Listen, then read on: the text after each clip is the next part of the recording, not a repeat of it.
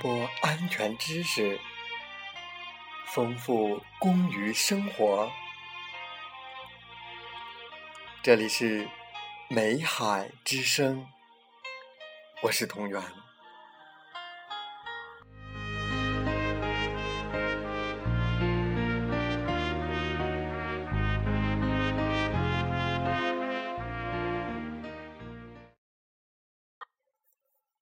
欢迎收听美海之声，我们共同分享新安全观。为什么有人一生平安，有人事故不断？生命至高无上。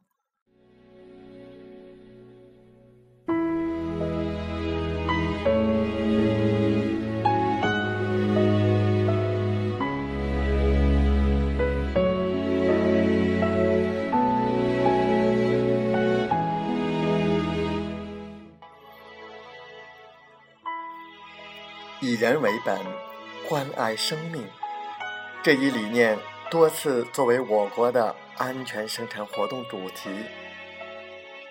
国际上有关人权的公约，我国参加了二十多个。这二十多个人权公约涉及最多的是什么？生命健康权。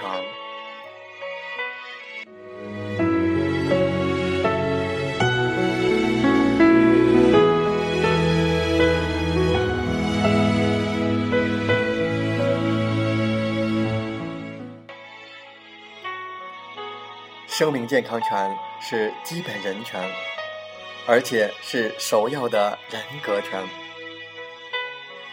活着，并且要获得健康，是我们每个公民的最高利益。现代国家都用立法的方式对此加以保护。危及生命健康的安全利益，属于公共利益。中国政府采取了尽可能的干预政策，这种干预不附带任何条件，不论生命健康遭受的危险是现实的还是潜在的，是自愿承受的还是不自愿的，而且不论这个人的职业、地位、学识等的影响，国家都会干预，用宪法、刑法。民法和一些部门法加以禁止，任何组织、任何个人都不能破坏公共利益，危及他人安全。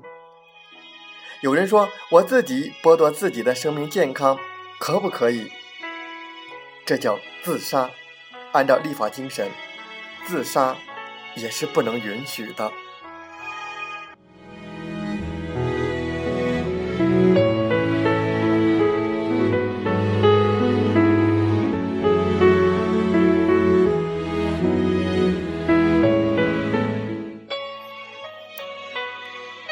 尊重生命健康的权利，体现的就是人权、人本、人性。过去我们常讲为人民服务，现在常说以人为本，其精神实质是恒定不变的，就是把人民的利益作为一切工作的出发点和落脚点。生命健康权。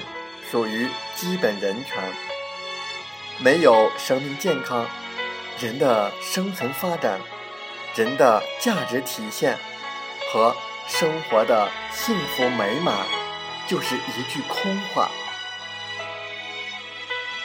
以人为本，尊重生命，安全生产，是政府、社会、组织在经济发展中。需要首先考虑的因素。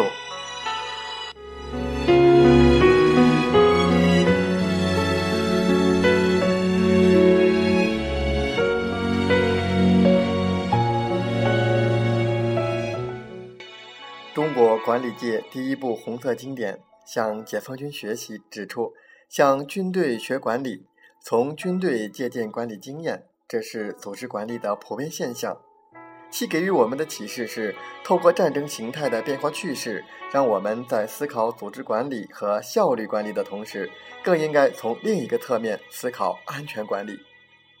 我也更加坚信，我们政府在安全生产中提倡的以人为本、关爱生命的理念，符合了人类的共同愿望。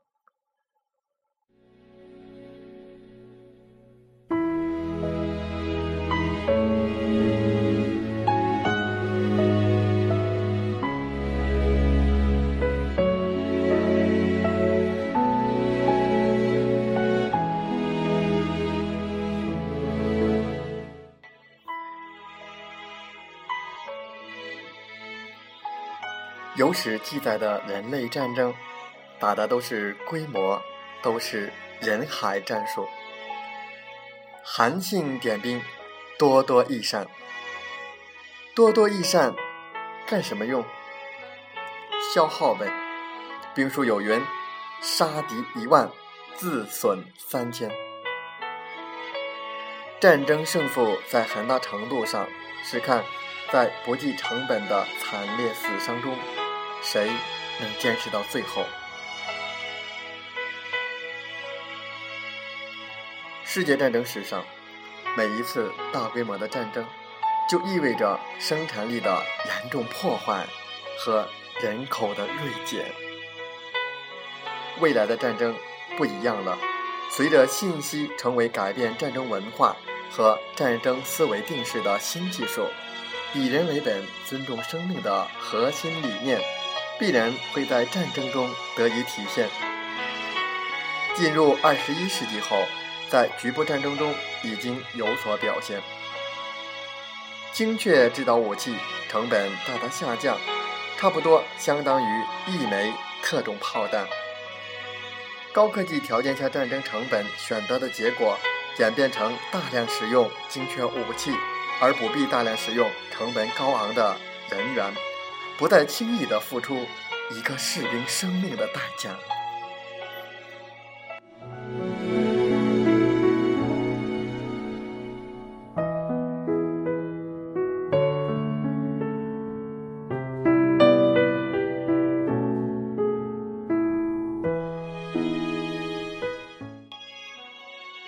天津有家拉法基铝酸盐有限公司。他们把所有不能上班的工作日损失都叫事故。一名女员工去北京办事，由于穿的是高跟鞋，下楼梯时崴了脚，一个星期不能上班。这件不起眼的小事，却引起了拉萨基公司的高度重视，在全公司开展了一次高跟鞋危害的宣传。拉法基一贯的做法是千方百计去找事故，再在公司里大肆宣传，不断的增强员工的危机意识，消除因长期不出事故而可能产生的麻痹思想。在拉法基这类公司，高跟鞋崴脚也叫安全事故。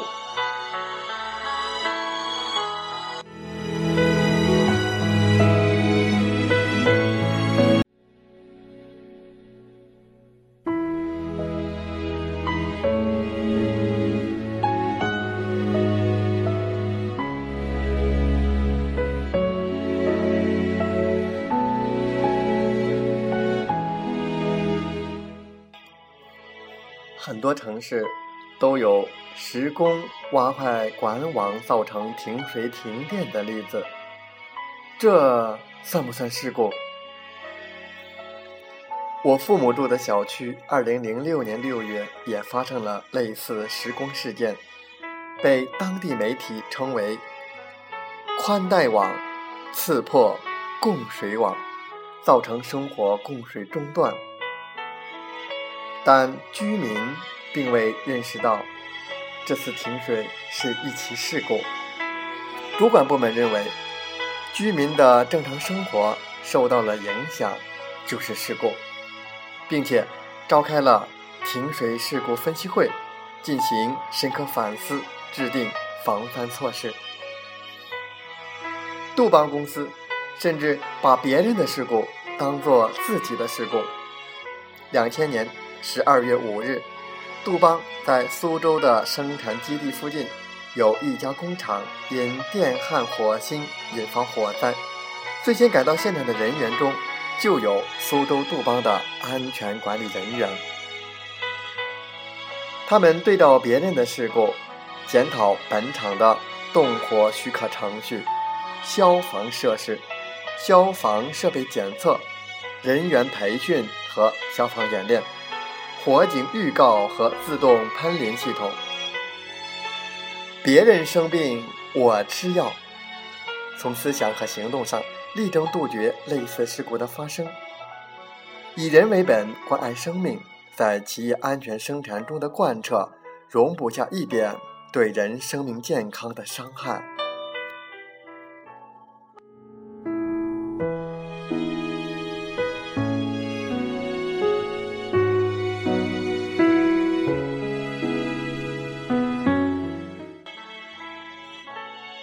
现在，随着安全理论的发展。人们开始从系统理论、行为科学等多个角度观察事故，定义安全。无论哪家哪派，都不能离开以人为本、关爱生命的人类社会发展的大趋势。以人为本、关爱生命理念，是安全管理的出发点和立足点，是安全管理的。根本所在。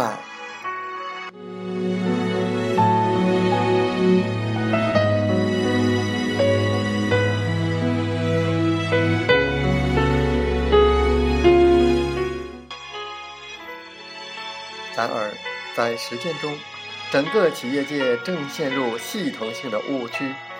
在安全工程观指导下的企业界，普遍把物的安全状态放在。远远高于人的安全行为的地位，这是对以人为本核心理念的背离。在这种情况下，中国有数以万计的安全工程师，除了港台之外，却鲜有安全管理师的踪影。这种物大于人，或者只见物不见人的安全实践现象。证明大家已经习惯接受貌似科学、实则荒谬的流行。诚然，物的安全状态和人的安全行为都是企业本质安全的基础，但是物的安全状态不会自动生成。完全可以说，安全生产关键在人。